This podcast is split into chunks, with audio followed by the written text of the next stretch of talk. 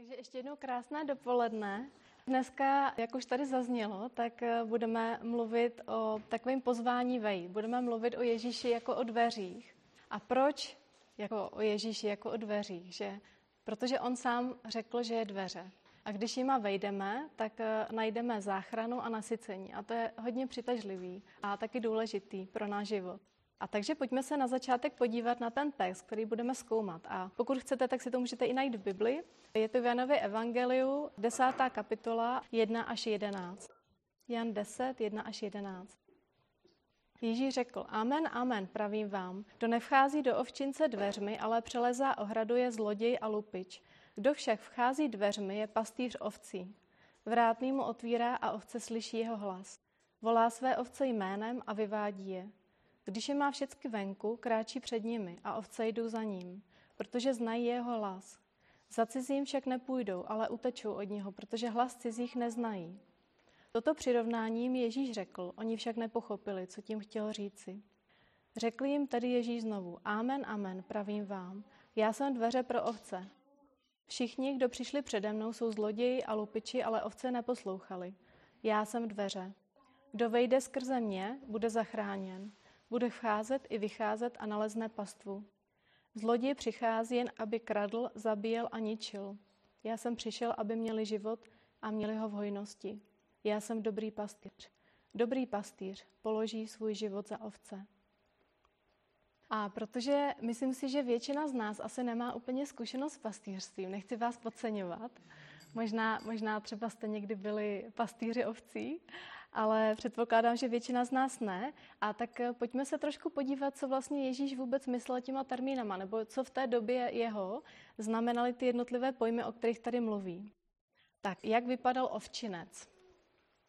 Byla to taková kamenná ohrada, ze které ovce ráno vycházely na pastvu. Pastýři vodil ráno z ovčince a večer zase zpátky. A ohrada měla jeden úzký vchod, kudy právě ovce vycházely a vcházely.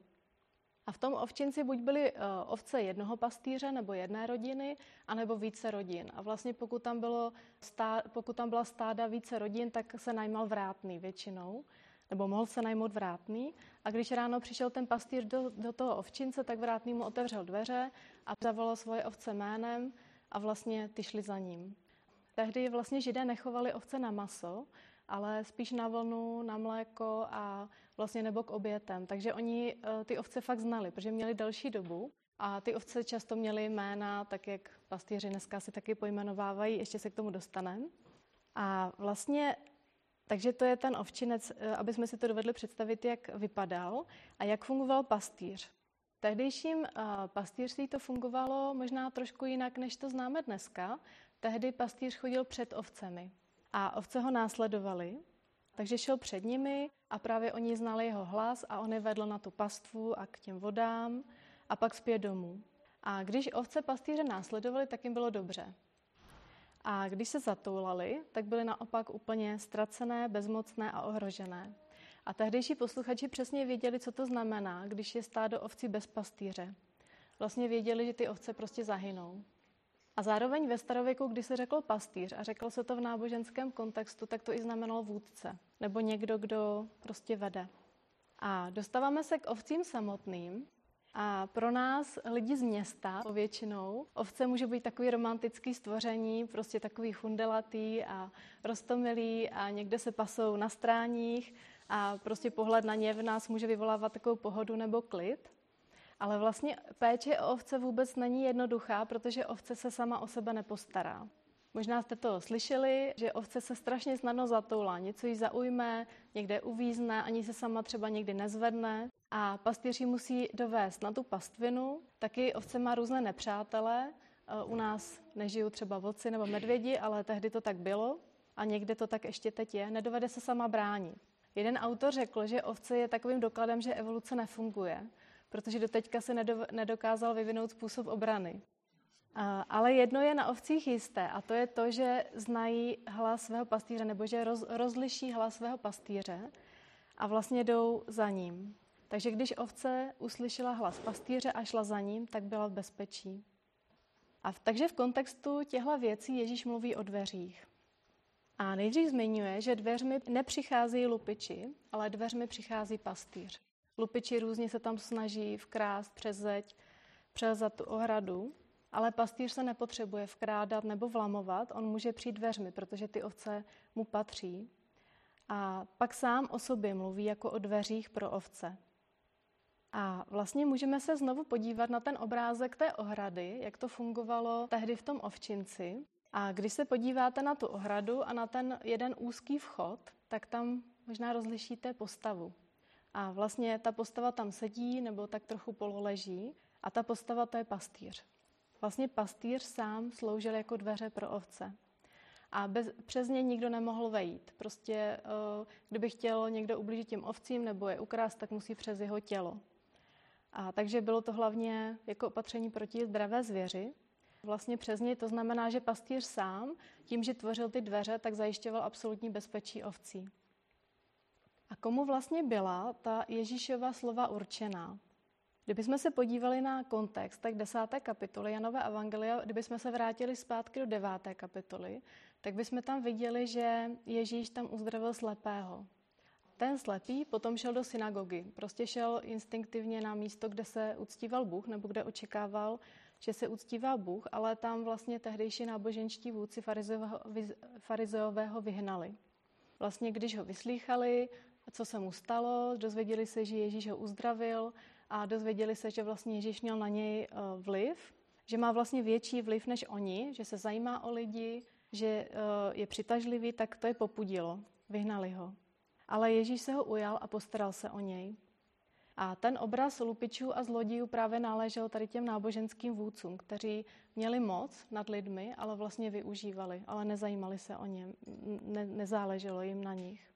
A to už se možná dostáváme trošku k interpretaci, ale vlastně zatímco ty farizeové nabízeli takovou příslušnost k formálnímu náboženství a něčemu, co bylo mrtvé a co bylo zároveň spojené s určitým konkrétním národem a zvyklostma, tak Ježíš nabídl vztah. Vlastně nabídl tomu člověku vztah a příslušnost k jeho stádu, k božímu lidu. Zatímco vlastně to náboženství ty dveře zavřelo před tím člověkem, tak vlastně Ježíš nabídl vztah, živou víru a ty dveře vlastně pro ně otevřel. Takže tady je vidět obrovský kontrast. Na jedné straně jsou to ty zloději, lupiči, kteří se snaží ovce ukrást a vlastně jsou pro ovce cizí, zabijí, ničí. A na druhé straně Ježíš, který se nikam nevlamuje. Vchází svobodně a jistě dveřmi, a protože ho ovce znají. A lupič nemá k ovcím vztah, anebo má negativní vztah. Ale Ježíši, pastýři, ovcí na nich skutečně záleží. On je miluje a vede je tam, kde jim dobře. S ním mají ovce hojnost. A nevím, jak si představujete hojný život. A možná si to někdy představujeme jako plné vztahy, nebo peníze, nebo vliv, nebo zdraví. Ale Ježíš nic takového primárně neslibuje. On mluví o hojnosti, která přichází, když následujeme pastýře a jdeme za ním. Vlastně ta hojnost je spojená s ním. Hojnost je z jeho ruky. Hojnost je v následování jeho. A Ježíš říká, já jsem dveře. Kdo vejde skrze mě, bude zachráněn. Bude vcházet i vycházet a nalezne pastvu. Takže co znamená ta záchrana a pastva, o kterých Ježíš mluví dneska pro nás? A je hodně zajímavý, že často jsme v Bibli přirovnávány k ovcím. Například v Matoušově evangeliu v 9. kapitole, verš 36, tam čteme, že Ježíš viděl zástupy a bylo mu jich líto, protože byli vysíleni a skleslí jako ovce bez pastýře. Takže Bůh nás vidí jako ovce. Bez Boha jsme bezbraní a snadno se zatouláme, nedovedeme si ani najít potravu, bojíme se, a to může být docela usvědčující. Bůh nás takhle vidí. A když nemáme pastýře, tak se vlastně snažíme přijít na to, jak žít sami. Myslím si, že často můžeme padat do takových dvou cest, u kterých bych se teď krátce zastavila. Vlastně takových cest životem nebo způsobu života, nazírání na život a podle toho i se potom chováme. Takže myslím si, že jedna z těch cest je zákonnictví. Viděli jsme to dobře na těch farizejích. Vlastně zákonnictví je takový pohled, že Bůh nám bude něco dlužit a bude nám žehnat, když budeme dobří. A naše vnímání osobní identity a hodnoty je smícháno s výkonem. a s tím, jestli ten výkon někdo uvidí, nebo se o něm dozví, nebo ho uzná. A boží lásku vůči nám vidíme jako podmíněnou tím, kým můžeme být, anebo co můžeme dělat. A jakoby nabízíme Bohu určité věci, třeba morální, dokonalost naší nebo dobrotu, vyhýbání se špatným věcem, věrnost dobrým principům i třeba náboženským. A tím vším si chceme zasloužit dobrý život, jakoby si ho odpracovat. A druhou takovou cestou, kterou se můžeme vydat, je život bez zábrany. Je to takové jako protizákonnictví nebo volnomyšlenkářství. Je to vlastně neuznávání a popírání obecně uznávaných předpisů, právních a etických jiných norem a hodnot. Je to vlastně přesvědčení, že si můžu dělat, co chci, že můžu žít, jak chci, vlastně nenásledovat eh, boží cesty a nařízení a že to Bohu vlastně nevadí, že Bůh hlavně chce, abych byl sám sebou. Život bez zábran si myslí, že Bůh je neštědrý, že je přísný, tvrdý a že vlastně jeho příkazy nám nemohly být dány pro náš prospěch. A tak si sami zajišťujeme dobrý život, i když přitom vlastně porušujeme ty dobré věci, které Bůh nařizuje. A vlastně Ježíš řekl, že jeden i druhý ten životní styl vyčerpává. Že oni byli skleslí a vyčerpaní jako ovce bez pastýře. A proč? Protože tam právě chybí ten pastýř. Ten, kdo osobně zná každého člověka a jeho potřeby a kdo ho může vést k dobrému životu. A ve stejné pasáži Ježíš říká, že je mu těch ovcí líto a že je mu líto jejich ztracenosti. A proč jsme ztracení? Proč jsme vlastně jako ty zatoulané ovce? Proč jsme tak ztracený? A už na samém začátku lidstva, kdybychom se vrátili do první knihy Bible, do Genesis, tak vlastně tam ten největší zloděj a lupič života, Satan, nalhal lidem, že Bůh nechce pro ně dobré. Vlastně v Genesis 3.1 řekl Satan Evě, jakže Bůh vám zakázal jít ze všech stromů v zahradě? Ale ta informace nebyla pravdivá, protože Bůh nezakázal lidem jíst ze všech stromů v zahradě. On vlastně jim umožnil naopak jíst ze všech stromů, kromě jednoho, o kterém řekl, že když z něho pojí, tak zemřou. Bůh dal tenhle příkaz lidem, ale neřekl jim proč. Neřekl jim vlastně, proč jim ho dává. A vlastně to, že jim nedal vysvětlení, tak to bylo takové volání k poslušnosti z lásky a důvěry Bohu pro to, kým byl. A jeho příkaz teda neměl za cíl jenom dodržování určitého chování, ale bylo to vlastně volání do určitého postoje. Postoje vůči Bohu a vztahu s Bohem. Je to zajímavé, že vlastně byl to právě ten vztah, co Satan napadl. A Satan řekl prvním lidem, že Bůh jim zakázal jít ze všech stromů v zahradě, což nebyla pravda, a pak argumentoval, že vlastně neposlušnost Bohu by je osvobodila. On řekl, Bůh však ví, že v den, kdy z něho pojíte, z toho stromu, otevřou se vám oči a budete jako Bůh znát dobré i zlé. Což taky nebyla pravda. My víme, že když oni pojedli z toho stromu, tak zemřeli. To byl důsledek. Prostě přesně tak, jak řekl pán Bůh. A takže lidstvo poslechlo hada, poslechlo ďábla a od té doby se vlastně všichni lidi rodí s přesvědčením, že Bůh je ve skutečnosti omezující, sebestředný a sobecký a že bychom mu neměli věřit. Že má pro nás to nejlepší. A pokud ho plně poslechneme, říká Satan, tak se nám povede zle. Bylo to vlastně napadnutí boží štědrosti a integrity, protože Satan spochybnil boží charakter i boží slova. To řekl Sinclair Ferguson mimochodem, který se tím docela podrobně zabýval, tady tou pasáží. Tahle lež, že Bůh nás nemiluje a takže mu nemůžeme věřit, nám vstoupila do krve jako takový defaultní nastavení naše, naší duše a je v nás hodně hluboko. A tak ať už následujeme boží zákony nebo ne, tak vlastně nedůvěřujeme, že Bůh má pro nás dobrou vůli svůj, že, že pro nás chce dobro. Takže na jedné straně je toto zákonnictví, na druhé straně je ten život bez zábran, ale oni se projevují trochu jinak. To zákonnictví navenek může vypadat moc dobře a to, ten život bez zábran někdy vypadá, jako ten člověk může vypadat navenek jako, jako troska, ale vlastně oni vidí Boha úplně ve stejném světle. A vlastně oba ty směry se snaží se spasit sami, být svými vlastními duchovními spasiteli. Poslušnost Bohu je pak pro oba tyhle ty způsoby života vlastně jenom cesta, jak získat věci od Boha. A ne způsob, jak připomínat, znát, radovat se a milovat jeho samotného pro něj samotného. Já to ještě řeknu jednou, že vlastně oba tyhle ty způsoby života nebo nazírání na Boha vlastně mají úplně stejný základ. A to je to, že Bůh nechce dát dobré člověku. A potom poslušnost Bohu je jenom způsob, jak od Boha něco získat. A ne jak připomínat, znát, radovat se a milovat jeho samotného pro ní samotného. Takže jaké je východisko? Ve verši 11 říká Ježíš, já jsem dobrý pastýř. Dobrý pastýř položí svůj život za ovce.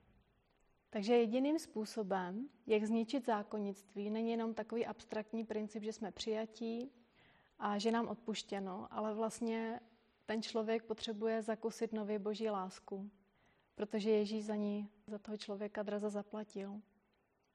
A vlastně nově porozumět boží dobrotě.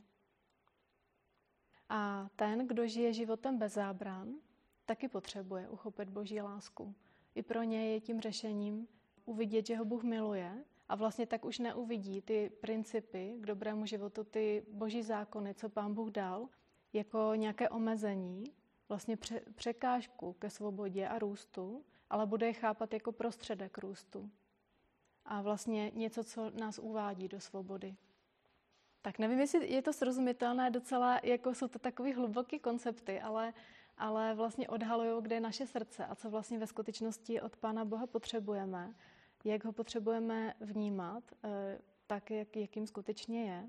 A vlastně všechno to, co jsme četli o Ježíšově pastýřství, tak by byla úplná iluze nebo taková jenom abstraktní představa nebo touha, eh, kdyby to Ježíš nedokázal, že to je pravda. Ale on to dokázal. On dokázal, že je dobrým pastýřem. Dokázal to, když zemřel za nás na kříži. Ježíš je cesta k životu. Je vlastně dveře k životu, ke svobodě, kdy nemusíme otročit ani zákonnictví, vlastně životu plnému pravidel, o kterých si myslíme, že nám přinesou hojný život. A ani nemusíme svůj život ničit tím, že ty pravidla budeme obcházet, a vlastně se spronevěřovat těm principům jednání, o kterých vím, že Ježíš říká, že jsou dobré. A když se řekne dobrý, Ježíš je dobrý pastýř, tak dobrý znamená čistý, nádherný, vlastně bez poskvrny. Dokonce, když někdo řekl o Ježíši, že je dobrý, tak to znamenalo, že říká, že je Bůh. A to znamená, že v něm není vůbec žádný špatný úmysl, žádná postranní myšlenka, že nechce zneužít, využít, ale že chce dávat dokonce za cenu vlastní smrti.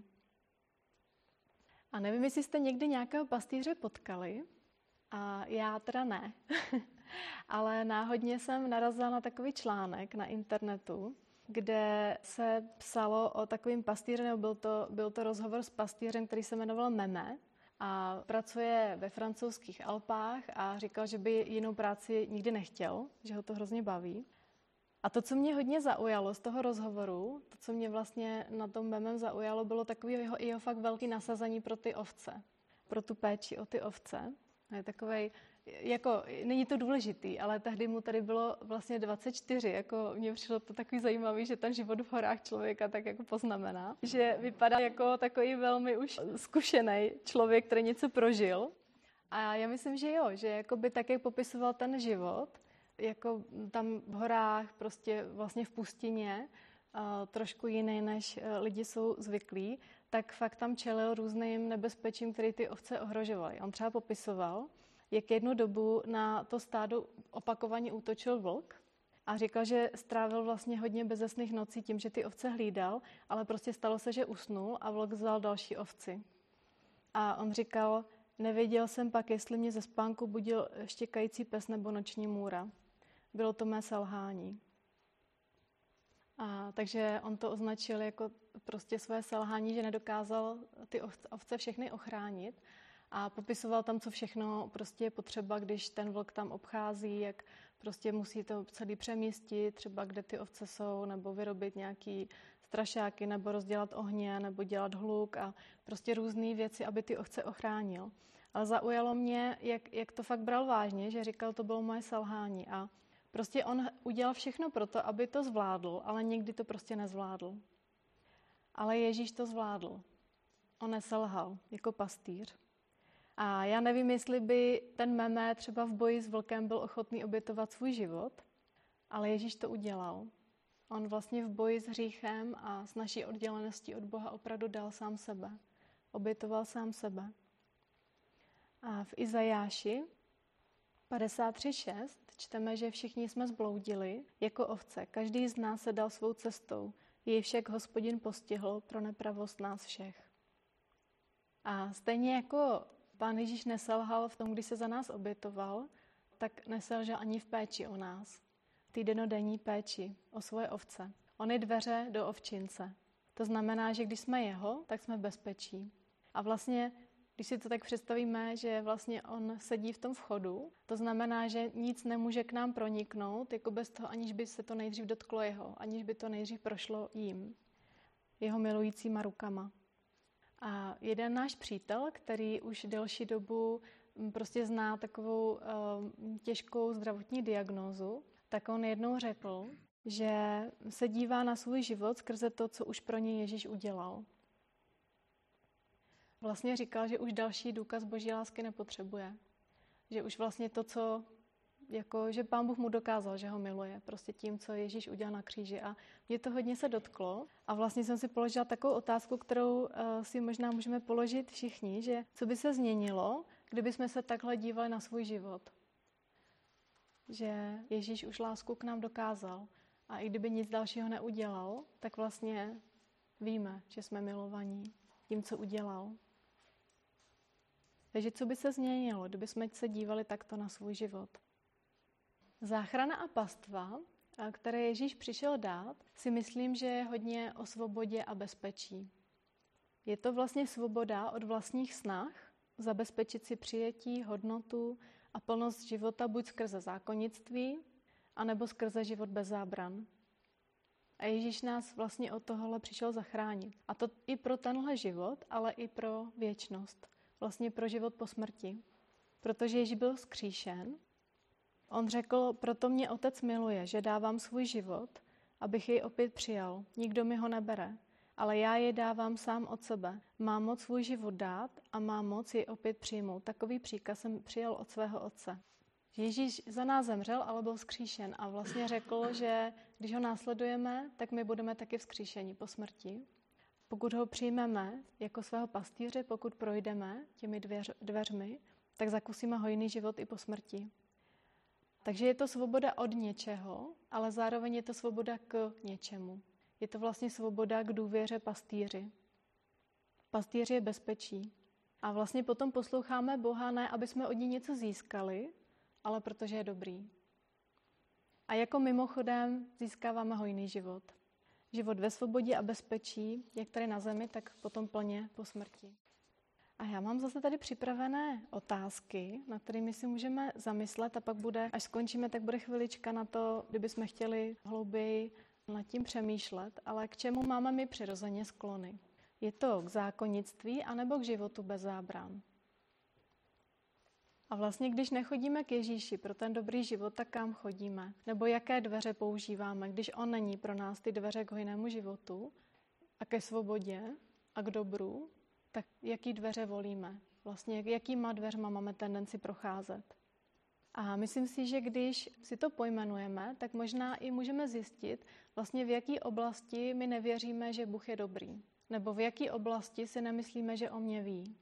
Takže k čemu máme my přirozeně sklony? K zákonnictví nebo k životu bez zábran? A jakými dveřmi se snažíme přijít k hojnému životu, když to není skrze Ježíše? Pomalu se blížíme k závěru. Mám tady takový obrázek dveří, takový, který jsem si říká, že možná by i jako ty dveře mohly pocházet třeba právě eh, z doby Pána Ježíše, nebo možná trochu pozdější. A když se podíváte na ty dveře, co to ve vás evokuje? Nebo co vůbec tak jako dveře ve vás zbuzují? Můžete klidně říct. Zvědavost. Zvědavost. Mhm. Můžeme jít dovnitř, je otevřeno. Mhm. Můžeme jít dovnitř. Může se přes ně někam dostat. Bezpečí. Vlastně dveře představují vždycky vstup z jednoho prostoru do druhého. Že a může to být zvenku dovnitř nebo opačně, z jedné místnosti do druhé. Je to prostě nový prostor, vstup do něčeho, kde zatím nejsem, ale kde můžu být. A když jdeme ven, nebo když, když jdeme ven, anebo když jdeme zvenku domů, tak když jdeme domů, tak vlastně je to třeba pocit bezpečí, nebo možná úlevy, spočinutí. Když jdeme ven, tak uh, může to být pocit ohrožení, a, a nebo taky dobrodružství. Ale každopádně dveře oddělují jeden prostor od druhého a možná i vlastně jednu realitu od druhé. Že venku třeba může sněžit a najednou vevnitř může třeba hořet krb a je tam krásně teplo a útulně. Nebo venku jsou třeba zloději a uvnitř je bezpečí. A nevím, jestli jste viděli letopisy Narnia nebo četli, ale já když jako se řekne dveře, jako takový, jako dveře, který oddělují jeden prostor od druhého, tak si prostě vzpomenu hned na ty dveře ve skříni v té Narny, že tam vlastně skupina dětí našla skrytý dveře ve skříni a když jima prošla, tak se odstala úplně v jiné realitě, úplně v jiném světě, ale vlastně to, co se stalo v tom jiném světě, bylo reálnější než to, co se dělo v tom jakoby jejich skutečným a to, co se stalo v tom jiném světě, tak mělo dopad na to, kým oni se stávali v tom skutečným nebo v tom viditelném, v tom hmatatelném pro ostatní lidi. A vlastně takovýhle vstup Ježíšem do jiné reality, nebo bychom mohli říct do vykoupené reality, prožila například Cory Boom. A vím, že více z vás o ní víte, kdo to byl, ale vlastně byla to holanděnka, která se svojí rodinou za války schovávala židy u nich doma, ale mm, byli vyzrazeni záměrně a ten člověk se jmenoval Jan, Fogel a prostě po tom, co se to stalo, tak celá rodina šla do koncentračního tábora a kromě Korí všichni tam zahynuli. A já vám přečtu takovou ukázku z její knížky, kterou později o tom napsala. Ta knížka se jmenuje Útočiště, kde vlastně popisuje takovou situaci eh, z toho koncentračního tábora jednou večer, kdy bojovala s neodpuštěním. Tak Kory píše, moje sestra se pro mě stala opět záhadou. Prošla úplně stejný díl utrpení jako já, aniž by bylo patrné, že by jí tížilo břemeno zloby. Beci, zašeptala jsem uprostřed jedné tmavé noci, jistá tím, že moje sestra vnímá můj nepokoj a stejně nespí.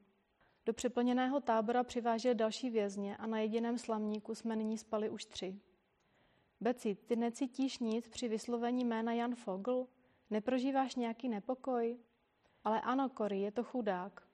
Jakmile jsem se to dozvěděl, nepřestávám na něho myslet a modlím se za něho každou chvíli. Musí hrozně trpět. Ležela jsem bez povšimnutí v té obrovské noclehárně plné vzdychů a pokašlávání, kde se převalovaly stovky žen. Měla jsem dojem, že moje sestra, která nerozlučně patřila k mému životu, není bytostí z tohoto světa. Vlastně mi tak mě naznačila, že jsem na tom úplně stejně jako Jan Fogl. Oba stojíme před všemhoucím Bohem se srdcem obtíženým vinami, ne vraždou, protože já jsem toho člověka zabila ve svém srdci svým jazykem, Pane Ježíši, zašeptal jsem ukrytá pod svou přikrývkou. Odpouštím Janu Foglovi a prosím, abys ty odpustil mě. Velmi se mu ublížila. Požehnej jemu i jeho rodině.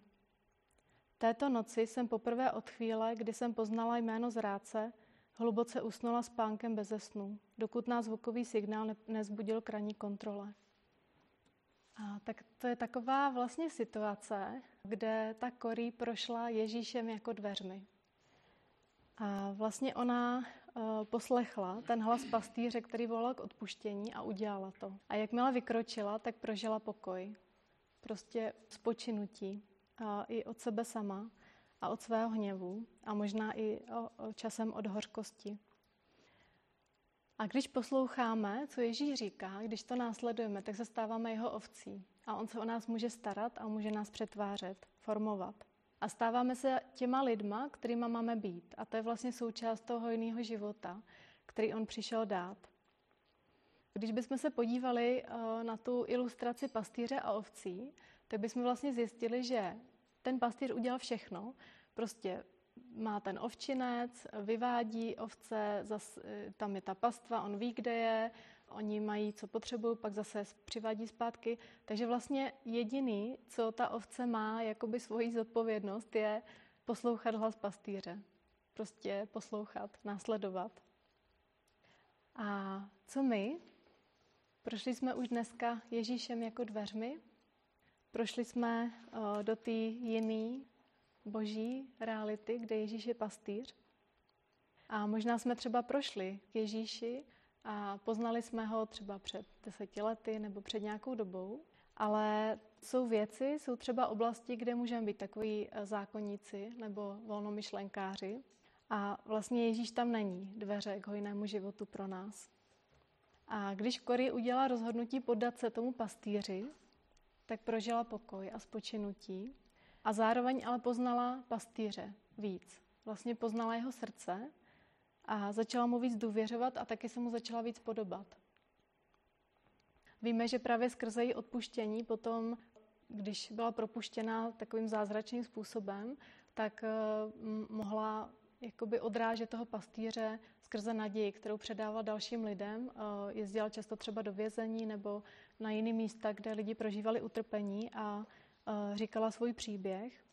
A vlastně ona věděla, že Ježíš znamená ty dveře do jiné reality a že tam je boží moc k proměně. A mm, díky tomu vlastně hodně lidí bylo zasažených a mohlo být taky proměněných. A poslední taková otázka, kde dnes já potřebuji projít Ježíšem jako dveřmi k vykoupenému životu. Kde já dnes potřebuji projít Ježíšem jako dveřmi k vykoupenému životu. A možná to pro mě znamená odpuštění právě někomu, kdo mi ublížil, a nebo to znamená vlastně odklonit se od života, o kterém vím, že nectí eh, Pána Boha a, a vlastně nelíbí se mu. A nebo to znamená důvěru Bohu eh, tam, kde myslím, že není východisko. A takže kde my potřebujeme projít dveřmi do jiné reality, tam, kde je pastýř a když mu důvěřujeme, tak zakusíme tu svobodu a život, který on nabízí. A zároveň bych ještě zakončila tím, že oni jsou ještě jedny dveře. A to jsou dveře našeho srdce. A je takový verš ze zjevení 3.20, že vlastně Ježíš stojí před dveřmi našeho srdce a klepe. A když slyšíme to klepání, tak ho můžeme nechat vejít. A možná jsme ještě neudělali to rozhodnutí následovat pastýře a prostě pustit pastýře do dveře našeho srdce. A on nikdy se nevlamuje. On není ten, kdo přelézá ohradu, kdo by ty dveře prokopnul. On čeká, až mu je otevřeme. A pokud to tak vnímáme a pokud uh, slyšíme jeho hlas a slyšíme to klepání, tak to můžeme klidně udělat ještě dneska.